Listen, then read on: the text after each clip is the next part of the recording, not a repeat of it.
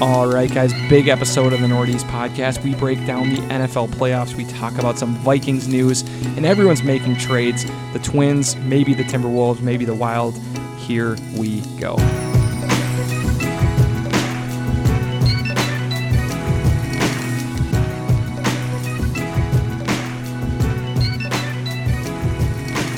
And here we go, Northeast podcast. I'm Eric, and I'm here with a man who needs no introduction, but we'll give it to him anyways. That's right, it's half man, half amazing, Jimmy Channels. oh, wow. Never heard a better intro.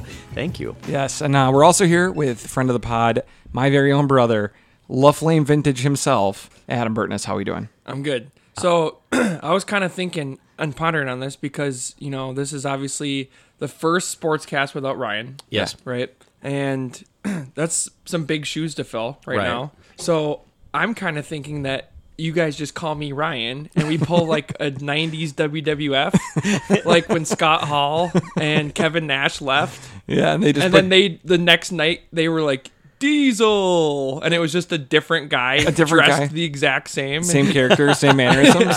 and people just were like, "Okay, I guess that's Diesel." So I'm Ryan. But Okay. you're smiling too much. You got to get grumpy. All right? like you're already fucking this up. I can tell. so here we go. It's the new Northeast podcast, and uh, we have lots to talk about tonight on this sportscast. We're going to break down the uh, NFL playoff matchups that just happened, some trades and some possible trades that will happen uh, here in Minnesota. But before we do that, we need you guys to give us a follow on Twitter and Instagram at Northeast Podcast, and also subscribe anywhere that you guys get your favorite podcast from. Get the Northeast Podcast directly to your phone or your device each and every week for free. Thank you. Hey, quick shout out to Ryan. We do want to um, welcome a new Northeast listener, and we have another Vikings fan in the world. Maya Barter was was born, so his baby girl's doing great. And uh, yeah, part of the reason why he, he's like, dude, I can't be doing a fucking podcast right now. So cheers to him. Uh, we love you, Ryan, and, and congrats on the new baby. Congrats. Congrats. All right, guys, what are we drinking tonight? Jim, what did you bring over here? Okay, so you know how like Bell's Two Hearted has been around forever? Yes. And it's kind of it's still pretty damn good. Well, they kind of got on the hazy train and this is a hazy hearted and I think it kind of slaps you guys. I think it's good. like it's not expensive. It's a six pack for like 12 13 bucks, whatever. Uh dude, I think it's nice. I like it. I think it's tasty. I wouldn't have bought it, and now I think I would consider buying it. So that's a real That's the ultimate. That's the only compliment you can give. Yeah. All right, guys, it is time to dive into this show, and the first thing that we're going to do is talk about the NFL playoff matchups that happened this weekend. Is that is the biggest thing that happened in sports. In the first game of the weekend, we had the Kansas City Chiefs against the Jacksonville Jaguars. Uh, this one was weird because it looked like the Chiefs were on their way to a dominant victory, and then Patrick Mahomes got some kind of ankle sprain or high ankle sprain, had to leave the game. Uh, who was the backup? Henne, Chad Henne. Chad Henne came Henne. in and led them on a 98 yard touchdown drive, which no one was expecting. And then they just kind of kept the Jaguars at arm's distance uh, in this game. Uh, Adam, what were some of your thoughts on this? You know, I, I texted you and I and I told you it was a very Jags like playoff performance. Yeah. Right. Where the second I saw Mahomes go down, I, I thought that would have changed the complexion of the game. And even when when he came back, I mean, he was He was a sitting duck. throwing like seven yard comeback routes to Kelce over the middle, and like Yeah. Just dumping it the off. Jags Didn't want to just- run the around, yeah. Jags couldn't figure it out. I thought the Chiefs' running game was was hitting, which obviously benefited them in that situation. And it just kind of felt like Lawrence in that game had to be really good, and I thought he was just pretty good. You hate Lawrence. I don't hate Lawrence. I just don't. I don't Is it think his he's. look, I don't his think he's vibe? there yet. That's my problem. Or is it his game? Is it his pump up speeches where he's like, "Yeah, come on, guys, like, uh, let's uh, give it our all day." He's like, hey, he's like, hey everyone, we're gonna go out there and we're gonna give him hell. Okay, let's go. All right, come on. now. Dude, one of the things that I that I have enjoyed about the Chiefs, especially in the second half of their season and, and kind of continuing into the playoffs, is the comeback run of Jerick McKinnon. Oh, it's I'm so a nice. huge Jerick McKinnon Yeah. fan, and to see him having, I think he has like 11 touchdowns on the season right now. Yeah. And to see McKinnon thriving again after he was basically right when he the whole injury situation in, in San Francisco, he signed the big contract after the Vikings, and then after he didn't play for like two or three years. I mean, I don't think anyone even considered a Jerick McKinnon reunion like this. To, so to see him having so much success is has been fun. It is, and also I thought this was Way to be uh, positive. I like that take, Ryan. That's really. I thought that this was two a tale of two different teams, just where they're at. I think that Mahomes is far and away the best quarterback in football. But I don't think it's even close. I don't really think it's up for discussion. And this was him on one leg, uh, putting on a performance against a good team. And this was young uh, Trevor Lawrence, where the moment was just a little big for him.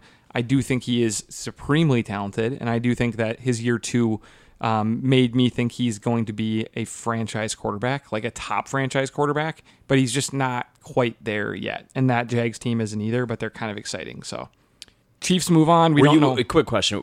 Who were you cheering for in this game? I mean, I just hate the state of Florida with like a real burning passion. So I was cheering for Kansas City. Okay. All right. Just checking. That's important. Um, all right. So next up, we had Philadelphia versus the Viking Killers, the juggernauts uh, from New Jersey, uh, the New York Giants. Uh, yeah, that was that was good. Um, they got smoked. They Does it make us look bad? Kind of. Okay.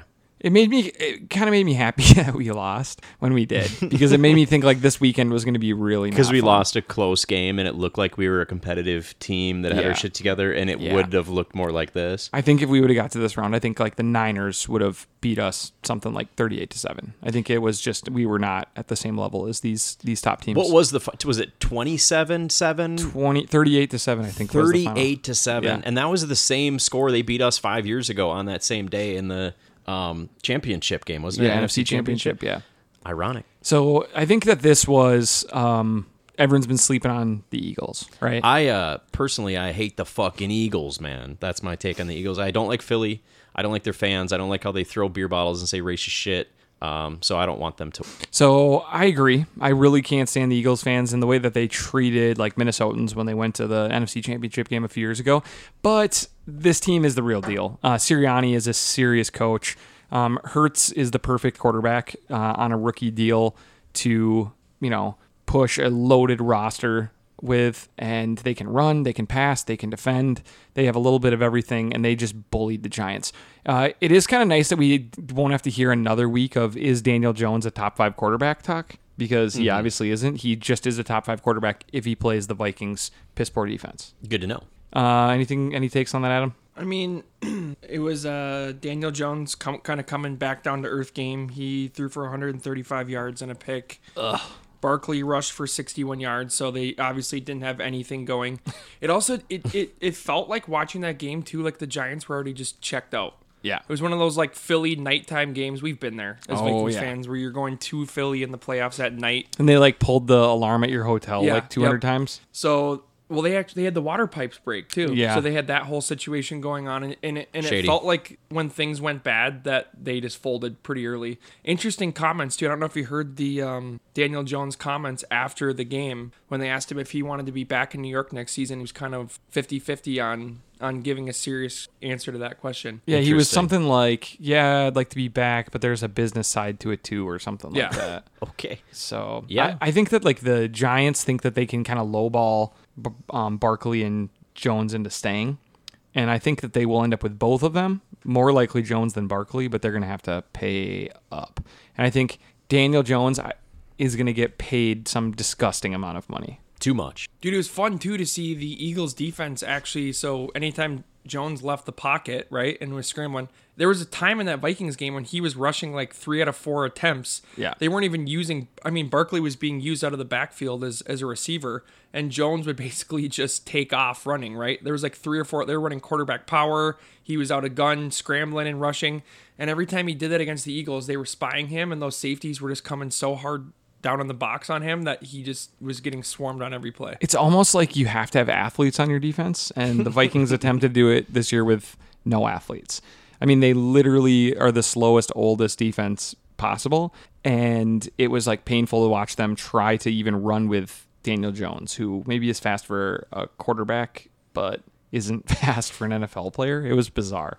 Um, let's move on to Sunday. Then we had uh, Cincy Buffalo. That was the matchup everybody wanted to see. You got this big snow game, and Cincy went in there and took care of business. I mean, this game just never felt like Buffalo was in it. Um, I didn't understand the game plan of the Bills. It was like first down, run, second down, run, third down, throw into double coverage. And it seemed like that was the game plan the entire game. It was really weird. Yeah, Fort um, Bengals out to that quick fourteen nothing lead. Obviously, that first drive of the game, I think it was six play drive. They found Chase over the middle of the field, touchdown early, And even at 14 zip, I had like this weird feeling that like the game was over. So it ended up being 27-10. I think the biggest storyline of this has kind of been the the second half woes of Josh Allen. Yeah, absolutely. I mean, he he finished as the best passer under pressure in the entire league this year. And he had some of the best stats. He was one of the most dominant players in the league, but he also was like a turnover machine and a red zone turnover machine. And it just is weird. Like, he is such a Jekyll and Hyde player where he is either the most dominant weapon in the entire league or he's kind of a nothing player. Like, that he's was- a detriment at That times. was weird. That was weird. And then and then obviously Joe Cool, Joe Burrow, right? I mean, this guy now for the second straight year in the playoffs when when Burrow's under center and that Bengals offense is rolling, they almost just they turn into a completely different team where like the Bengals are scary. They're a legit Super Bowl contender again. Yeah. That's crazy. That's a pretty big surprise. Is that the biggest shocker of this weekend? Um, No, I thought they were going to win. I did. Oh, you did really? yeah. I, I probably would have taken the Bills at home. I thought another storyline that probably needs to be brought up here is the whole situation with the Bengals and the Bills game that got canceled. Yeah. Right? That seven to three game with the injury. A lot of people are talking about how this game should have also been on a neutral site. Yeah, I thought so too. So because of the impact, if Cincinnati would have beaten Buffalo instead of just had it be nullified, it would have been in Cincinnati. it would have been in Cincinnati. Yeah. So the fact that, that And they were game- winning. The, yeah, the fact that that game wasn't at a neutral site, besides the AFC Championship game, um, and the and the Bengals still came in there and absolutely took care of business. I think obviously we'll probably have to touch on the dig situation a little bit too about what happened after the game. Yeah. But that game not getting moved. Another quick point here that I heard today is, or I heard this week is that um the NFL is actually considering now moving the AFC and NFC championship games to neutral sites every year. Oh, it's such a stupid like southern like SEC football take on things. It's so stupid to create this like bowl game. I'm sorry, teams fight all season. Otherwise, just get into the playoffs. I guess I'd sick guys a bunch at that point. I'd say, all right, well, if it doesn't matter if I'm gonna have home field through the playoffs, then well, let's just be healthy and sick guys more. I think this is so dumb, and it really discounts the fact that other than like the southeast everyone in the country fucking loves the nfl and there are great fan bases and good teams deserve home field advantage and so i think this is a terrible choice every game will be in southern california dallas or atlanta forever or like mm-hmm. indianapolis thanks but no thanks I think within the next 10 years or so too we're going to see a super bowl our first super bowl overseas so you're going to get a game in london or you're going to get a game somewhere like Super that Bowl, a super though? bowl yep yeah i think so too the same the same Wow. intel i was I think hearing people on the be, afc Americans NFC champ- would be pissed. This is America. I, I agree with that, and I don't I don't think that's the right move necessarily. But the same guy that was talking about the NFL discussing at least the AFC and NFC championship moves also had mentioned that he said within the next ten years or so you will see a Super Bowl that's not in the U.S. That's weird. But is that after they get teams? Then it makes sense. Because I've heard that like within ten years they may have a whole set of four teams over there. yeah You get like you know two in in England and one in Spain and one in Germany or something Yeah. like that. That'd be that'd be kind of sick. like a, a, a spain like a barcelona a um, Real Madrid maybe. uh, i'd say like barcelona uh, munich paris london Hey, I'm down. Fuck, that'd I'm be down. I'm sweet. down to do that, but I want our own English Premier League team in return. yeah We do like a one for one trade back and forth. They want four teams, we get four teams back. I in love the that. PL. Yes. Yeah, yeah, I'm in for that. Like they pick like our four best teams Yep. and send them into the Premier League. Instantly relegated. Never to be seen Okay, again. so and and here's my question for you guys, since you guys are bigger soccer fans. If there was four teams in the U.S., where would they be located? New York, L.A., Houston. No, no, no, Chicago? no, no, no. Miami, oh yeah. Miami, New York, L.A., and Chicago. I think is where they would put them. New York and Miami for sure. I don't sure. know if they'd want one in LA. That's pretty damn far, dude. I think they'd all might be on the east side of the country. Yeah.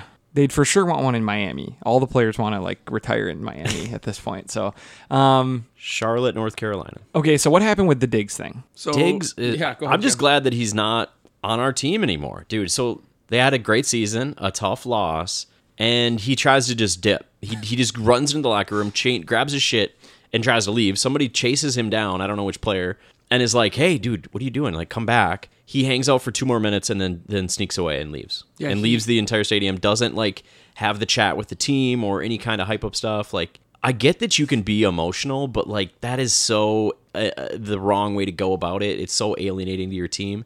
Dude, he is a drama Dude, factory. he, he also has he also had the public blow up on the sidelines. Yeah. On he knows the cameras are going to pick that up, right? Yep. It's just it's one of those moments where I've kind of been waiting for this now for three years. Where like, when does the Diggs and Buffalo situation fall apart? And it already has. Uh, Diggs he's is like Jimmy he's like- Butler. I was gonna say he's Kyrie almost, but I could see Jimmy Butler too. Um, He's Jimmy Butler. He's great, and he has to move around, and then everyone's really happy with him, and then he's like turns into a problem. It's Yeah. just his and, and his his argument is is he was on Twitter today tweeting some stuff saying sorry for caring about losing and blah blah blah. like that's how you do it. I though? get that, dude, but but being so public about everything and being on Allen on the sidelines and walking out of all of your teammates, it's not about you. Mm-hmm. Everyone in that locker room lost. Yeah. Not just Diggs, right? But he he feels the need to I think he thinks he's a bigger I always loved that Diggs was in Buffalo and not in a bigger market. Right, mm. because Diggs's dream is to be in a big market where he's like a huge NFL superstar. But like, where's he gonna go? What's a His- big the market years that, that he are has some drying up. superstar quarterback? I mean, I get that. I think I think he lucked out with Allen, right? When we when he Yeah. was traded to Allen, people were Josh hadn't really developed yet, right? So people were kind of making fun of that, but that ended up working out for him. But he he acts like he's he needs this attention and stuff, and like I think it just rubs a lot of people the wrong way. I, I think because of this blow up, it'll be interesting to see if Diggs is back next year or they're just ready to move on. It could be a whole you know off season of drama. Over Okay, there. I got a trade. they do love that. I've got a trade. Oh, okay. Okay. Um, it's a salary cap saving trade too. Okay. Uh, the Dallas Cowboys get Stefon Diggs and a third round draft pick. Okay. Stefon Diggs and a third round draft pick. Buffalo gets Ezekiel Elliott's disaster contract and CeeDee Lamb. Who I says like no? it. Who Yeah, I says like no? that. I think it's a fair trade. I think that's a fun trade. Let's make that happen. Uh, but yeah, I think Diggs. Uh, I think he might have worn out his welcome there.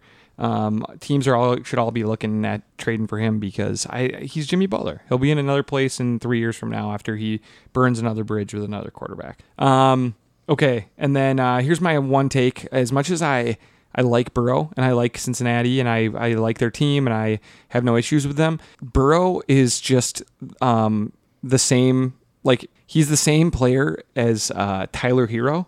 As in, like every like white college kid is just gonna have a Tyler Herro jersey for Friday night and a Joe Burrow jersey for Saturday night, and it's like kind of annoying. Yeah, no, I get that. Uh, you know, then he wears like the Fendi glasses and looks. I think he's like kind of a dork, but his like persona of smoking the cigar and sitting back and making sure the cameras are there. I think it's all incredibly cheesy, and I I actually like the Tyler Herro comparison. It is. just personality wise. It's the same people who are like Although obsessed Tyler with Herro Tyler is Herro. now mostly irrelevant. like I maybe he was a bubble star. I don't know. It's, It's the just- bubble's over and he's kind of nothing now. It's a little obnoxious. I mean, I like Joe Burrow. I wish he was my quarterback, but he is just like fanboyed a little too much. Okay, and then you. the last game was the big one. It was uh, San Francisco versus Dallas.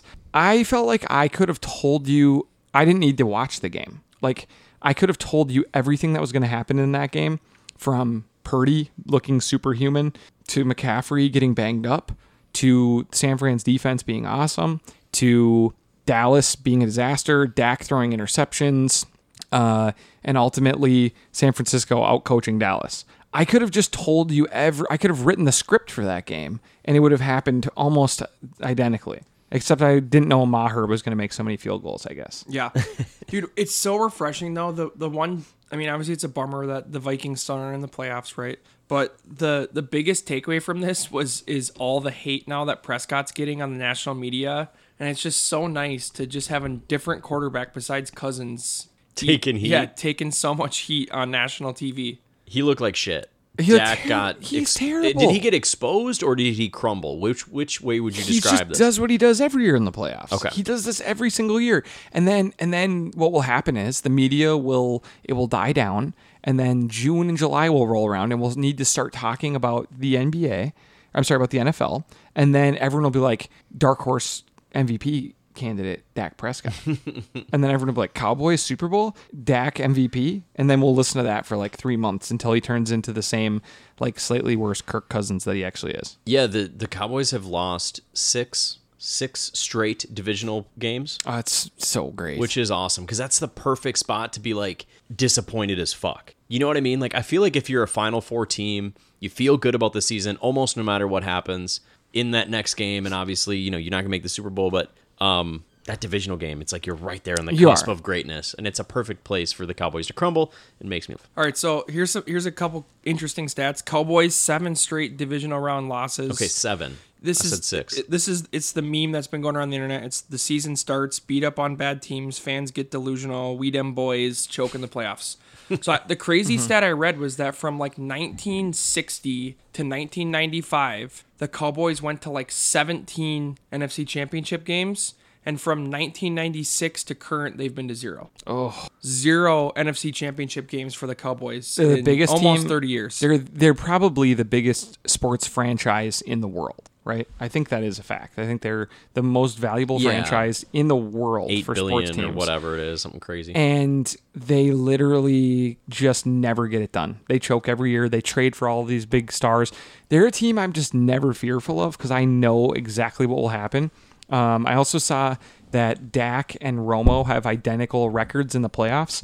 They're both two and four with an zero and three in divisional round games. Um, they just are always mediocre considering they have so much money and so much fame and they're on TV so much. Uh, I think part of their mystique is just that they're the Cowboys and that everybody loves them and everyone talks about them and they're always on TV and they're always in prime time.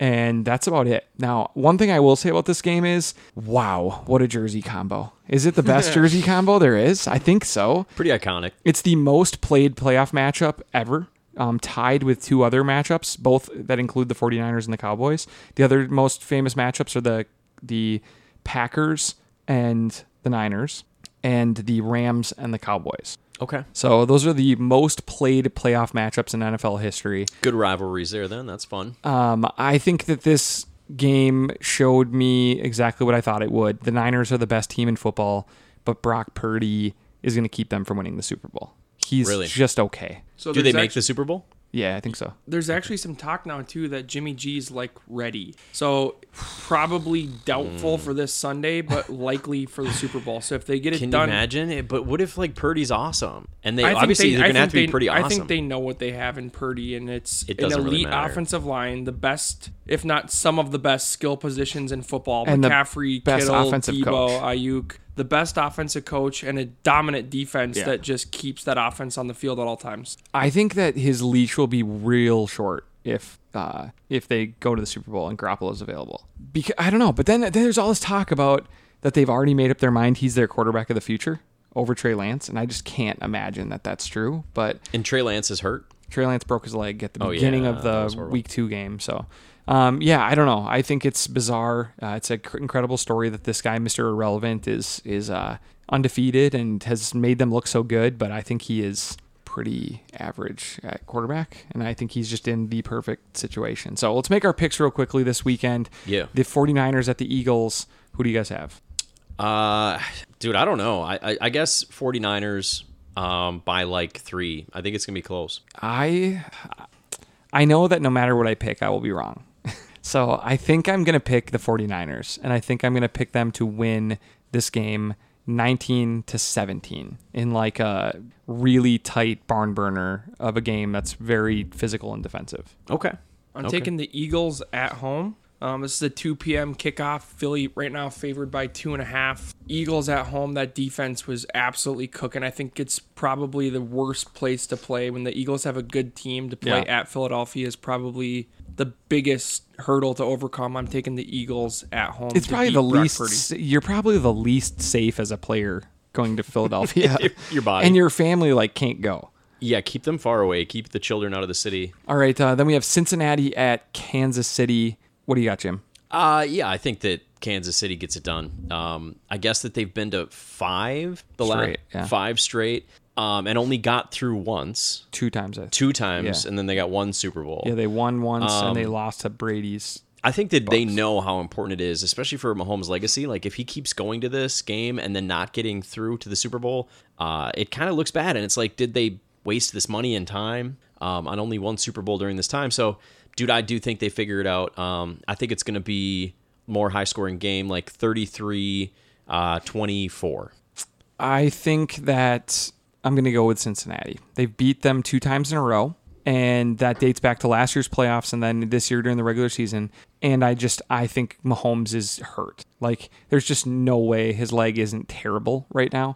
Um, if it's a high ankle sprain, it's like playing with a broken leg. They're gonna get him all juiced up and they're gonna get him on as much pain stuff as they can inject him with, and they're gonna tape the absolute shit out of his leg.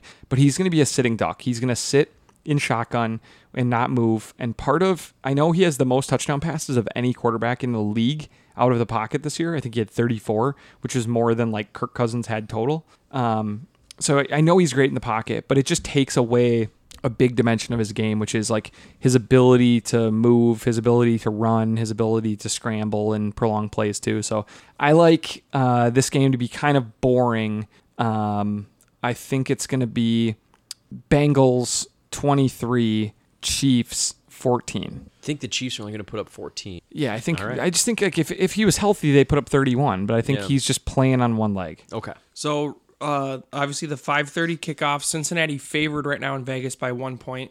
I think the hot take here is with a grade three high ankle sprain, right? For most people, that's a minimum of three weeks that you're out. Yeah. it's a it's a maximum six week recovery. So the fact that that we're even considering that he's playing in this game, him not playing in this game is a realistic possibility. Yeah. And what I said was when he came back on Sunday, that thing hadn't swollen up yet. So it was a ton of adrenaline, right? They mm-hmm. probably gave him some shot to numb that thing. They taped it. They basically put a soft cast on that thing, and we saw how immobile he was. Then after the game, when he woke up today, Oh, yeah. that thing swelled like a pumpkin. Yeah. And for, for them to get him back um, for Sunday's game on a high ankle sprain with with that timeline, I think he probably plays, right? Yeah, But I think he does. part of his game with the Mahomes magic is him being so mobile, Yeah. scrambling, throwing sidearm, doing all this stuff, and like they really limit that. So I think the matchup is the banged up Bengals offensive line Yeah. versus the Mahomes situation. I'm taking the Bengals on the road. I got Yeah. Bengals 31, Chiefs 16. All right. So we both like Bengals pretty big. I, I just think like he, I think he's going to spend his entire week. Mahomes is going to spend his entire week like laying down, getting every leg treatment that you could ever imagine, like and that you couldn't imagine that you didn't even know exists. And they're going to desperately try to get him Stem to cells play. coming in hot, dude. yeah, they're going to sure. do anything they possibly can to try to get this dude ready to go. But he's going to be playing with pretty much a broken leg, and it's going to be brutal. And I just, and if they can't run the ball, they're they're dead. Um, so yeah, I, I I, think, I think the keys to the game is is you stop the run. I mean, Mm-hmm. I mean, okay. I'm talking guys as, as basic football as I can, but you got to stop the run and you got to be able to cover cover Kelce over the middle of the field. If you can do those two things, I think you're in good shape. yeah. And they're going to put every egg into those baskets and say, beat us with these outside guys on one leg, Patrick. And Yep. if anyone can do it, it's him. So All right. All right, uh, let's move on to some Vikings talk quick. So Ed Donatell is officially out. I don't know if we talked about that last week. I don't. I don't know. I think it happened right after. Yeah, I think it happened after. You said yes, because I remember you said he will not survive the week, and you were right. Yeah. So he's gone. He had to be gone. The Vikings are interviewing a bunch of different candidates. They're going to interview Brian Flores, who was the head coach of the Dolphins. He left in He's involved, embroiled in a lawsuit and stuff, right? Yeah. And like maybe shouldn't have gotten fired. I, I don't Yeah. remember the whole deal, but uh, it seems like people are excited about giving him a chance. Yeah, he would be awesome. He was the assistant head coach and like defensive specialist or something for the um, Steelers this year. So I would love it if it was him. Uh, they interviewed uh, like the associate head coach and like a some kind of like defensive position coach for the Seahawks. And then they interviewed the D line coach for the Saints today. So, um, three guys who seem like they are younger, a little more progressive, a little newer blood in the NBA than uh, what we had with old ass Ed Donatell. So, uh, interesting take. Um, so it's Flores, um, Sean Desai, and Ryan Nielsen. Yeah. Um, Desai was the DC. I'm trying to remember where he was the defensive coordinator. He took the job with the Seahawks. Um, Nielsen being the D line coach and Flores with uh, assistant, Yeah. some assistant role with the Steelers. Yeah. So Flores uh, interviewing today for the head coach job with the Cardinals, Mm-hmm. right? Um, obviously, some of that stuff, unfortunately, it's some of the Rooney stuff, right? Where they Yeah, have Rooney to rule. interview a black coach. Yeah. Yeah. I mean, it's a good rule, but it Of is. course it's it it kind of sucks that like sometimes these guys are are Flying around for no fucking Right. yeah reason. yeah. Yeah. It's it's the it's Eric Bieniemy, Brian Yeah. Flores situation. Right. Um, interesting note though is, is that all three of the candidates run a three four. So it's it looks like the three four is here to stay. I'm not I'm not gonna be one of those people. I mean, I think a lot of people put a lot of blame on the three four this year. I think the stat was that we were in our base three four like 25 percent of the time. The good thing about a three four defense, guys, is that a three four defense morphs into anything you want it to. Yeah. Right. So based on what the offense had given you, personnel packages, I think most of the time the Vikings were in a nickel set, right? We were playing a lot of 4 2 5. It was still Hunter and Zadarius basically turn into your outside linebackers. I think the example that people are hung on is, well, why is Danielle Hunter dropping into coverage? Because sometimes you make bad calls where that certain blitz call, whatever, had had Hunter drop into coverage. They thought they're going to be able to hit home. Or or because the other team knows he's out there and then they adjust their formation to force Right. him to have to be in coverage and not be able to be the guy coming on that. because and because the way the Vikings had it situated, instead of Hunter being our D end, he was our outside linebacker. I thought that was one of the weak points that I would rather just had Danielle play D end, right? Yeah. Um. So Flores, my in Miami, first year below average defense. His last two years in Miami, really strong defenses. So I think Flores is probably my strongest candidate. Yeah. I think he kind of plays that good cop, bad cop role that that um, KOC needs, right? Yep. KOC being the good cop, he's kind of like that cheery, friendly guy, and I think that Flores probably brings that fire. Whoever we do hire, I think we need. I think it's hard. The NFL is really transitioning right now into youth, right? They Yeah. want young coaches, young coaches, young coaches. Everyone's relating to the players. If they And worked for Kyle you, Shanahan you at fucking one look point. at Ed Donatell one time, and you're like. There is not a player on that defense that's relating to Ed Donatell, Yeah. right? You guys like Howdy Doody? What a show! I Saw some reruns the other day on Turner Network. Wow, shit was hitting. So yeah, Ed's the fall guy. It's an interesting take though. So like when we were leaving the Vikings, the playoff game, right? A lot of lot of conversations happening exiting the stadium, and I think you know we that we heard that guy say it's the coaches, not the players, right? I think there's a both. Oh, yeah. I think some of it's on Donatell, but some of it's on the fact that dude, we are trouting out some of the oldest, dusty ass defensive players possible. It's a defense for the Vikings too that could see like eight new position changes, right? yeah, I just I keep thinking to myself like if you have a really bad defense that's really old and expensive, I would rather have a really bad defense that was young, young and inexpensive. So I just think that like to me, I would rather go out draft guys, go find young free agents, and kind of switch, kind of flip the age of the defense. And even if it still wasn't a good defense, if you got younger and cheaper, you probably accomplished a lot, and uh, you're you're planning and preparing for the future is in a better place at that time. So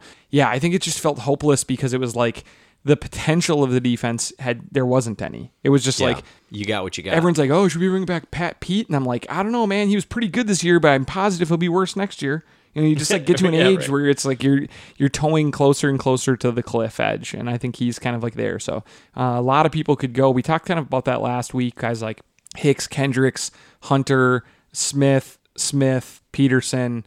You know, all these guys could be on their way out already. Um, Dude, weird, weird little tidbit too. I heard today is that uh, a Vikings anonymous executive has released to some of the media members that Zadarius at the end of the season felt like he was like. Did you read this today? He was disconnected No. from the team and he wasn't happy in Minnesota and like he wasn't getting along with people in the building and like it wasn't going well. oh, I'm ready for him to go. Yeah, I'm say I think it's safe to say Zadarius is gone. Yeah. And I heard people like I heard on the radio today, people saying uh, it was uh, Barrero was like, if you get rid of Zadarius Smith, then who who's gonna do the job of Zadarius Smith? And I'm like, Zadarius didn't do that job for the second half of the year. I, I like somebody who will, like somebody who's who's who's younger and hungrier than him. Um, all right. So last thing, talking about uh, other teams. Uh, Aaron Rodgers, he went on a podcast. Jim, what did he say on this podcast? Well, he's like, well, you know, I got enough in the tank. I think, uh, you know, we could get this together and I could come back. I think I could win MVP.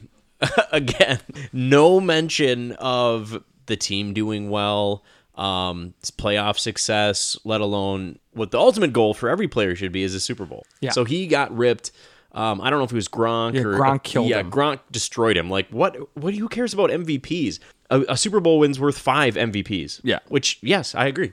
Yeah, he's he's an idiot. I'm just I'm I I've never wanted t- someone not to go away more though than him. Like I I'm I'm so desperate for him to stay. At at Wisconsin. Yeah, in Green Bay, I need him there. Yeah, yeah, yeah. So if you had a gun to your head right now, Okay, is I'm, I need a next year's location or retirement call from everyone here in this room.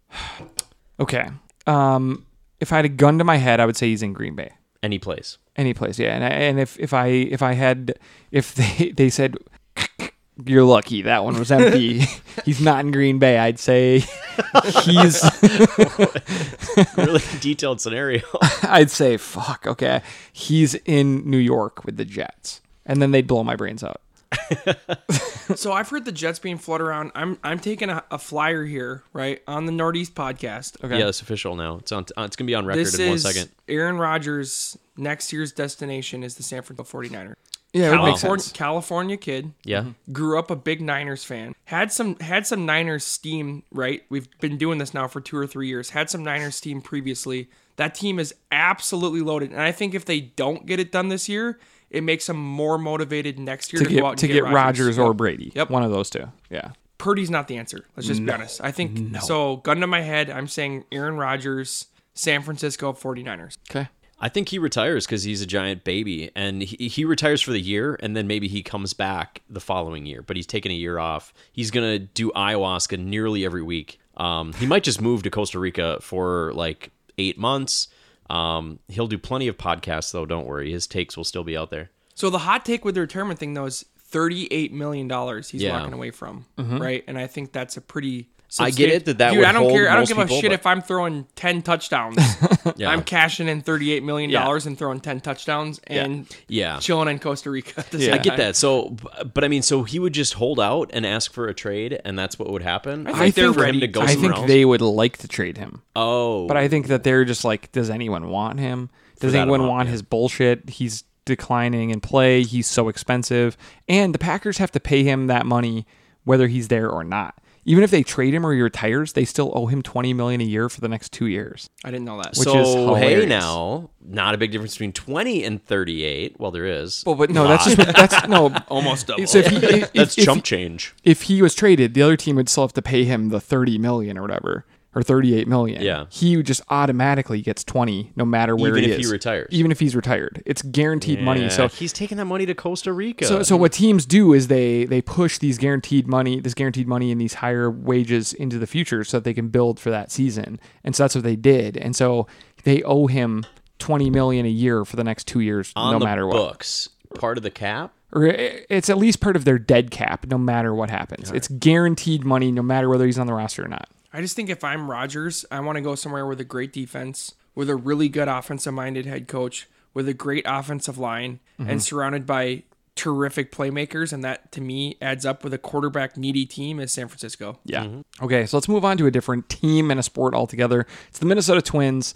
We don't praise the Twins a lot on this show, and I take some heat for my Twins takes, as I have said the Twins do not deserve my fandom, right? They've done nothing to deserve my fandom, but I do at least appreciate the effort this offseason as they are actually trying to make moves. They might not be the moves that I want, but I am pretty pleased with what they've done.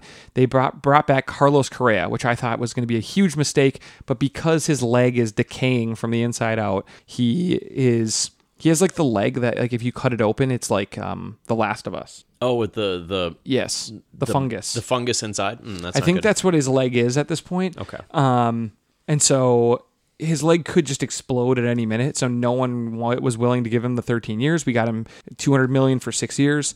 Then they made two trades, and I like both of them. So the big trade was last week. Uh, they traded um, All Star batting champion, 25 year old second baseman, or I guess utility infielder, Luis Arraez, who won the AL batting title. They traded him to the Marlins, and they ended up getting 26 year old right handed starting pitcher Pablo Lopez, who I am very pleased with. And they got uh, the number four or five, depending on the site, uh, prospect, 19 year old shortstop Jose Salas. And they also got a 17 year old Byron Chourio. Um, so they got three players, two of them prospects, one of them one of the top prospects for the Marlins, and a big 26 year old pitcher that's under team control a little longer. I love this move. I love it. I, I couldn't be happier with it. Luis Arraez hit his ceiling. I'm sorry. He he's going to be a high average hitter uh, who can play all the infield positions. And I just don't know where he goes from there. He's not going to suddenly hit a ton of home runs. He is what he is. It's a lot easier to find good hitting than it is good pitching. If you don't believe me, watch the Twins for the last 20 years. uh, I think this is a great trade. It's it's uh when you're the Twins too, it's like you you have to find creative ways to get good pitching, Have to. right? So we I think the stat was something crazy like the Twins over the past like 10 years, the biggest pitching prospect that they had signed was Michael Pineda, right? Yeah. And that was Pineda coming off of an injury and it was like a 2-year $20 million 20 deal. million dollar Yeah. deal, right? Brutal. Coming off of an elbow injury. Yeah. So they're not in the market to ever sign a, a free agent pitcher, right? So finding creative ways. Arraez' career in Minnesota was kind of weird too because he was he was pretty disrespected his entire time here, right? Yeah. I I want to go out on a flyer. I know there's probably some big Twins fans that are going to be mad, but I think even last to start last season, he was kind of a fringe starter guy, right? He was, yeah, like all year. He played first, second, short, and third base. And the and the twins the twins were always just kind of like using him more as a utility guy. And Mm-hmm. I do I like Arraez? Yes. He's awesome. He's he's a decent fielding guy that hits singles, right? I think he hit like 316 last year. But if you're the Minnesota Twins, you got to find creative ways to to get pitching talent. And we got Lopez and we got a big prospect in the deal. So for the Minnesota Twins to make that deal, I think that's the best you can do. I agree. I'm happy with it. I'm super happy with it. And Did then- it, wait a minute. Did it earn your fandom? Are you going to try to go to a game this year? Yeah, I think I will. um, I think big I'm going to deal. go to a Pablo Lopez start. How about that? hey, there we go. in like June. Um, and then also they made a trade uh, on Monday today when we're recording this. They traded with division rival Kansas City. They re- got 31 year old uh, center fielder Michael Taylor. He's supposed to be one of the best offensive outfielders in all of baseball. He'll probably be like our fourth outfielder, um, but like a big defensive weapon. Um, and we traded two pitchers, Evan Sisk and Steven Cruz, two double A pitchers who weren't among the 40 players protected in the Rule 5 draft a couple weeks ago. So they didn't get drafted in the Rule 5 draft. They weren't protected. They are just like average kind of shot in the dark arms that Kansas City got. So Michael Taylor, he's a he's a Gold Glove caliber outfielder. I think he he last year hit like 241. Can't can't really hit. So a typical Twins outfielder for the most part, right? So 240 241 for the Twins sometimes. That's that's not bad. I think like Eric said he's he's kind of like more of a Kyle Farmer type guy, right? Elite Yeah. defender. Yep. Nothing more than the Twins love than an elite defender that hits for 241. It's like we, no, but I, I, th- I think we used to love that, and then in the last couple years, our defense has like gone the opposite way. Like suddenly we were like, we only want home run hitters. Fuck fielding, and we've done a little of that. I mean, we did get bring in Joey Gallo too, who literally, like we said on here, we got rid of Miguel Sano, the guy with the second highest strikeout rate in the history of baseball, and we replaced him with Joey Gallo, the only guy who has a worse strikeout rate in the history of baseball. I guess that's not why they didn't like Sano. So I, I do think this is a really fun time of year, like post Viking season, where all the rumors start happening, and you have all the baseball stuff kind of heating up at the same time, and then you have the trade deadline for the NHL and the NBA coming up, and so it's like you can feel the movement in all of our teams. And so the next one we'll talk about is the Minnesota Timberwolves. And there are some guys who I think are going to get moved here in the next few weeks. D'Angelo Russell, the most obvious of those guys. His contract is up. It's a max deal, an expiring max. That's a pretty valuable piece to trade. He also scores almost 20 points a game this year. He could be a really nice scoring piece, mostly probably off the bench, um, but could also play cl- clutch minutes for a contender.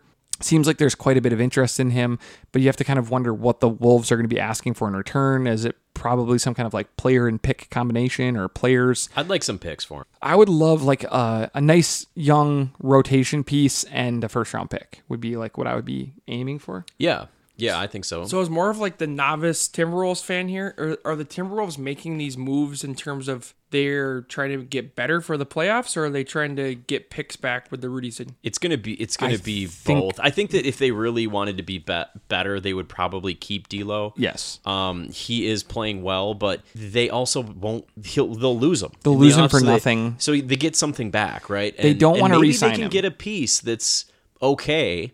Um, not that D'Lo's great. I mean, he'll he'll win some games for you. He'll lose some games for you with his awful shooting. But um, no, I think that they are accepting that they may take a little step back. Um, they may have to kind of train a couple new guys up, but they need to do it. I think the only thing that bums me out is like a lot of the rumors are like D'Angelo Russell for uh, Kyle Lowry. And I'm like, why would I want like a mid 20s decent point guard for like a mid 30s decent point guard? Like, doesn't make Yeah. sense to me. Or like, why would I want um, Mike Conley? You know, like I, I these moves don't really make sense to me. Big names, kind of like but but older. I mean, big, wa- washed up, expensive, yeah, older yeah. names that I just I don't really know what that does for our team. I know that they think it's like leadership and stuff, but like I can promise you those moves aren't getting us into the final, you know, eight teams in the league. It's just not. It's not going to move the needle in that way. So I do think that that is the one piece that doesn't feel right. I hope that they get some younger pieces and some draft picks, like some kind of combination of things. I think that's what would be best for the Wolves. But other pieces that teams are interested in are um, Naz Reid and Jaylen Nowell. Both of them free agents at the end of the year. Both of them probably won't be re signed. And so I would imagine they're pretty likely to be moved, both of those guys. Yeah, and dude, you know I love Naz Reid, um, but we have a pretty deep backcourt. Like, dude, even Garza is Yeah. playing pretty well. Nate Yes. Knight is playing pretty well. We're deep, deep, deep, deep there. I mean, we have two, like our two, couple of our highest paid players Yeah. are huge dudes. Yeah. So unfortunately, I'd say we probably would pass on Nas and maybe try to sign Nowell Yeah. as a defensive guy. I just think like those guys will be. I think Naz is probably the most likely Wolf to get moved. which is too bad. We love Nasty Naz. Um, A Big good, a good backup center um, Yep. on a good contract here down the stretch. Uh, Denver is the big rumored landing spot for him that they really want Naz Reid. So what's the timetable right now on on when Cat's supposed to come back? Uh, I think Jan. I think middle of January, which is a like a week, week, ago. a week and a half ago. I think. So does he not even travel with the team? No, he does. Okay. He's been pretty good. He's been traveling. He's been up and rooting for him and still doing some crypt half cryptic, weird, dramatic uh, Facebook posts and half like love my guys, you know, like pump up team stuff. So um, I'm sure his he writes one and his marketing manager writes the shit about the team. Yeah. But yeah, I mean, you'd think he'd be back, but it is, I guess, one of those injuries where if you go too soon, you can be out for the season because like your Achilles tears or something because it's a calf. I don't know. Yeah. I'm not, uh, Dude, not that also good at that stuff. let's just fucking go off script. Yeah. And let's talk about some Minnesota positivity that the Nordies podcast hasn't been because Ryan hates them. Ryan hates them. But we need to talk a little bit Gopher hockey really quick too. Oh. Gopher hockey split Oh, I love two Gopher over hockey. two Okay. overtime thrillers this weekend with Yep. Michigan. Dude, I watched both of those games. They're electric. Wow. that that Gopher hockey team this year. So they're number two right now in the country. Yeah. That first line is Insanity. the best Gopher talent that we've ever had in the program's history. Yeah, I think like I think like the starters, like um Cooley, who's maybe the most talented player we've ever had, Snuggerud, Knies, and then Faber and Lacombe on the blue line. Maybe Dude, when those five are on, are on the ice, dude, it's scary. they're like a they're like a minor league. Um minor league, I mean like Minnesota or Iowa Wild Yeah. level team. They're sick. Uh Close is a great goaltender as well. They played against a really good Michigan team, two really good um, games that were back and forth that went to overtime. They won one, lost one. Uh, number one in the country right now is St. Cloud, and number one, two is the Gophers, and that's Motzko's old team and Motzko's new team. So How's uh how the Bulldogs do? they're down. they're down. Yeah. Oh, Worst year they? they've had in probably six or seven years. Okay. Um, and then the other good news is, so you're going to lose Cooley next year. You're probably going to lose Snuggerud. You're probably going to lose Matthew Knies. You're going to lose Faber. You're going to lose all those guys. They are bringing in um, a kid from my school district, actually. So anyone listening from uh, New Brighton, Mounds View area, uh, H- Howie Moore. So he played at Totino Grace for one year, and now he plays for the U.S. development team in uh, Ann Arbor, Michigan. And he is um, a phenom. He's going to be a first round pick next year, and he's coming to the Gophers next year. Is kind of their big, huge piece coming in. So he'll be their star player next year, which will be exciting. Yeah, so Nordy's podcast, Gopher Hockey Bandwagon on board. Oh. This team is thrilling. I'm sh- I'm shoveling coal. Like I'm not even riding the bandwagon. Like I'm working on the You've staff. like yeah, you're like integral. Yeah. um, well, we're moving on to the Wild quickly. So the Wild also have some moves to make.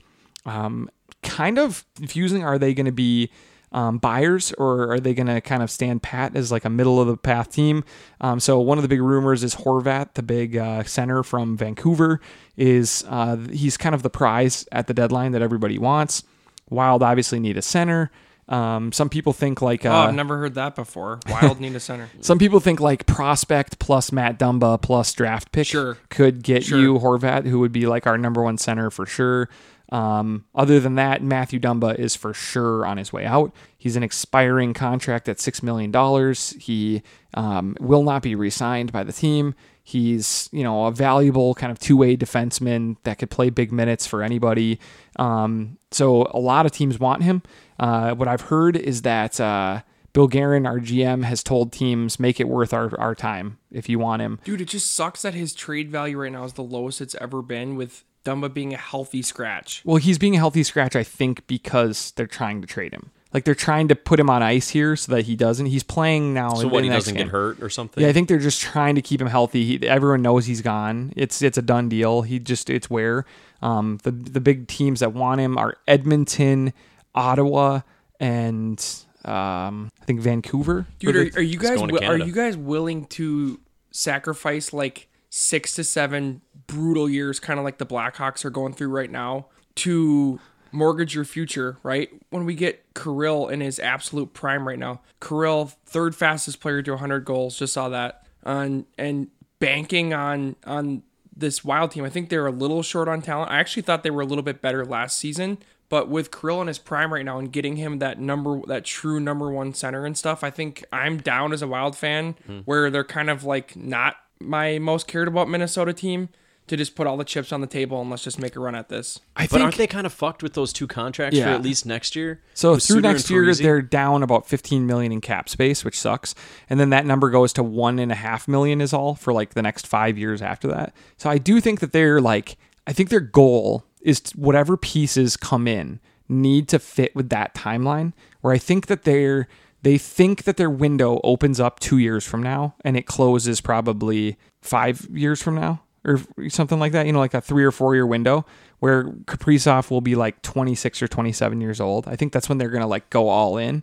But I think they also know that they're competitive enough now to like hang in there and be like a solid middle of the pack playoff team too. I don't I would live through 10 years of misery if they could like eh, make one good run at the cup. Like I don't care. We, we live in Minnesota. You know how many shit teams we've watched? I have watched every team in Minnesota be an embarrassment. So Dude, Jimbo am- still watches every Timberwolves game. We're watching one right now, baby, against the very lowly. okay, the lowly Rockets are beating us right now. he does. He watches every game. I, watch them feel all, bad. baby. Um, I love it. I just as long as they're, they're smiling, having fun. You know? So I heard the Wild do want a defenseman back as well. So they're trying to like downgrade at the as a, on defense in order to get more cap space. Is pretty much what I think they want to Dude, do. can we talk about Reaves too for a second? Yeah. Dude, that was an elite um, early season trade for the Wild.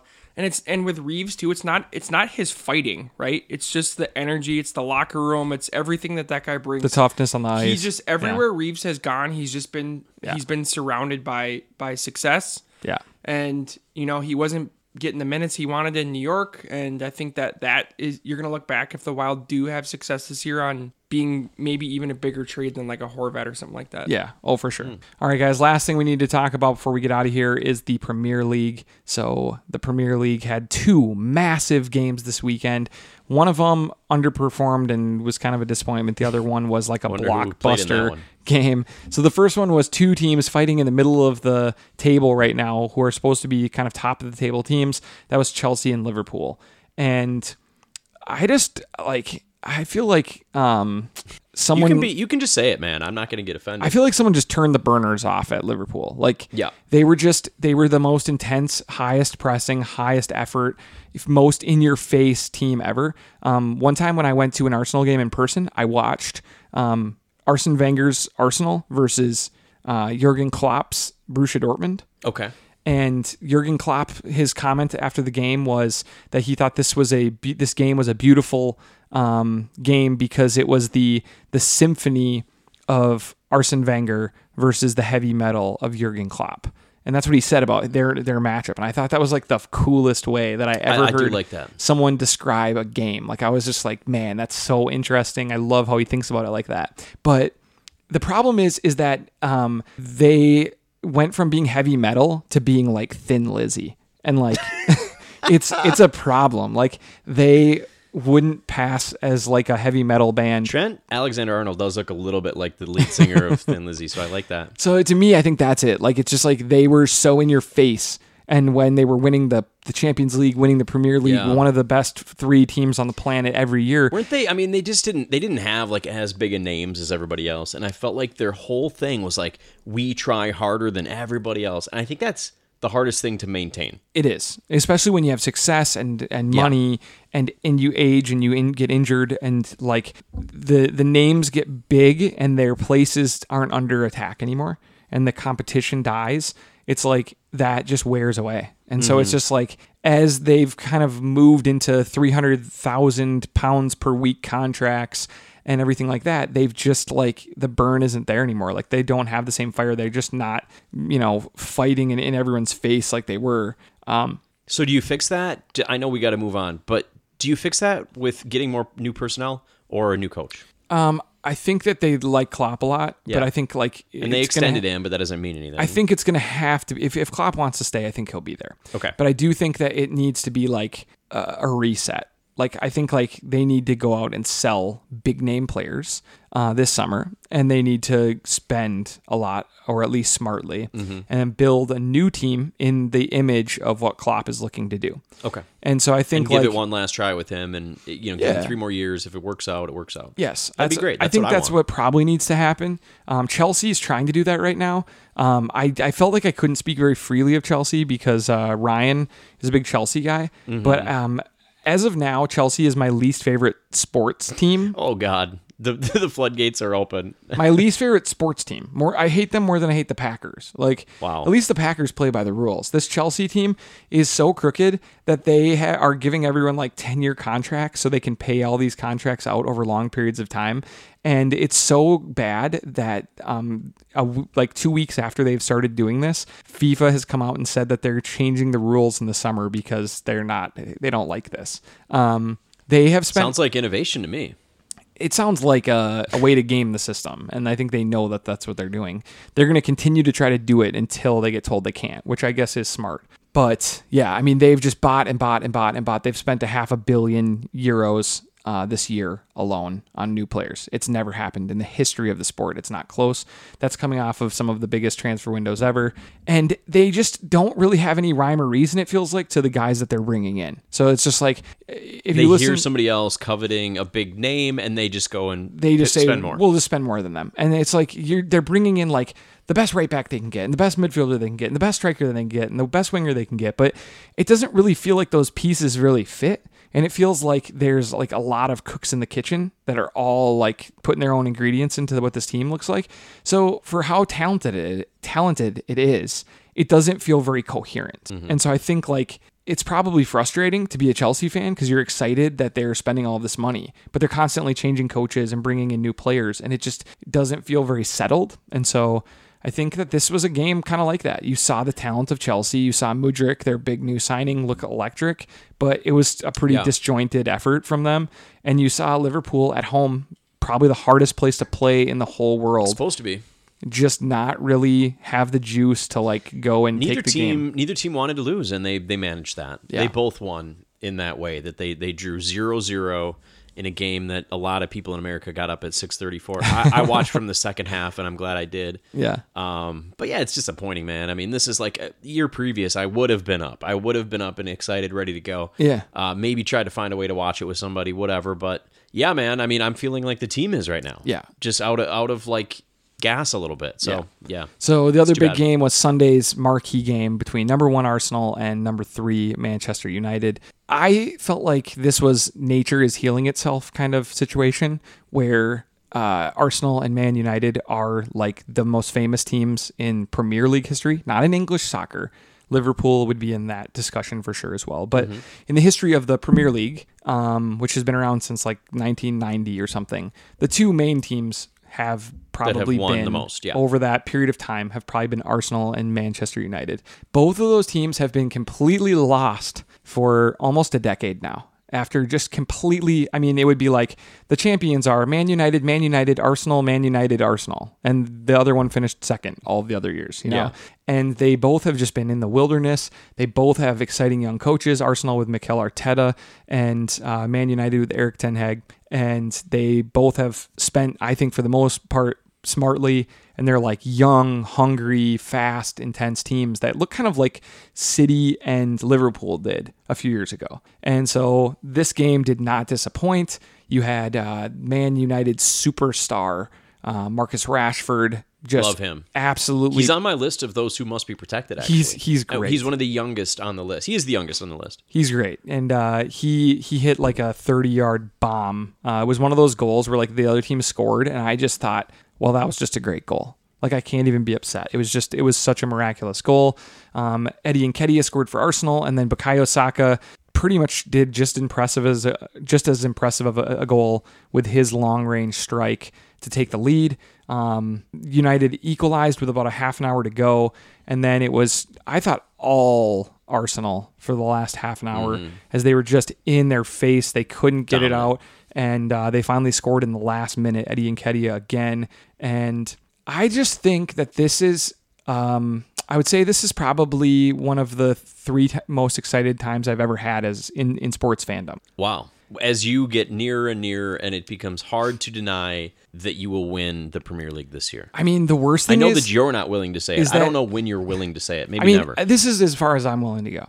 I don't know if we'll win the league, but I know that I believe, and I think that that is like the worst Okay, thing. That we're moving on. That No, was no, too cheesy. no, no, no. But I mean, like, I believe that we will win.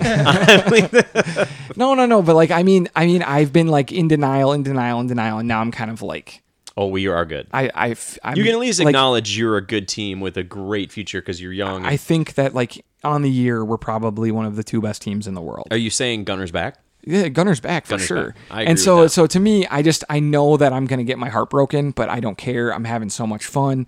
And uh, this was just an awesome game. Like a neutral fan would have fucking loved this game. Like it was a, a, a war. Mm-hmm. great. Adam, you watched, watched it. it. Yeah. Oh wow! Yeah, look at I you. watched it. What did you think? You're How's not your even West a big Ham fan. Hammers doing? What's up? Are you a West Ham fan? Aren't you?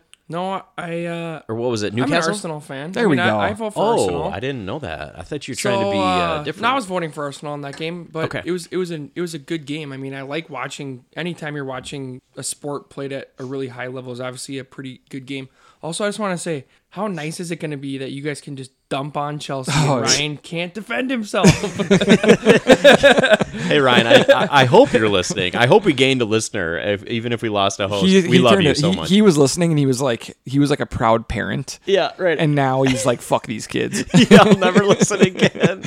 You're- okay, so he's going to be off the group chat. It's over.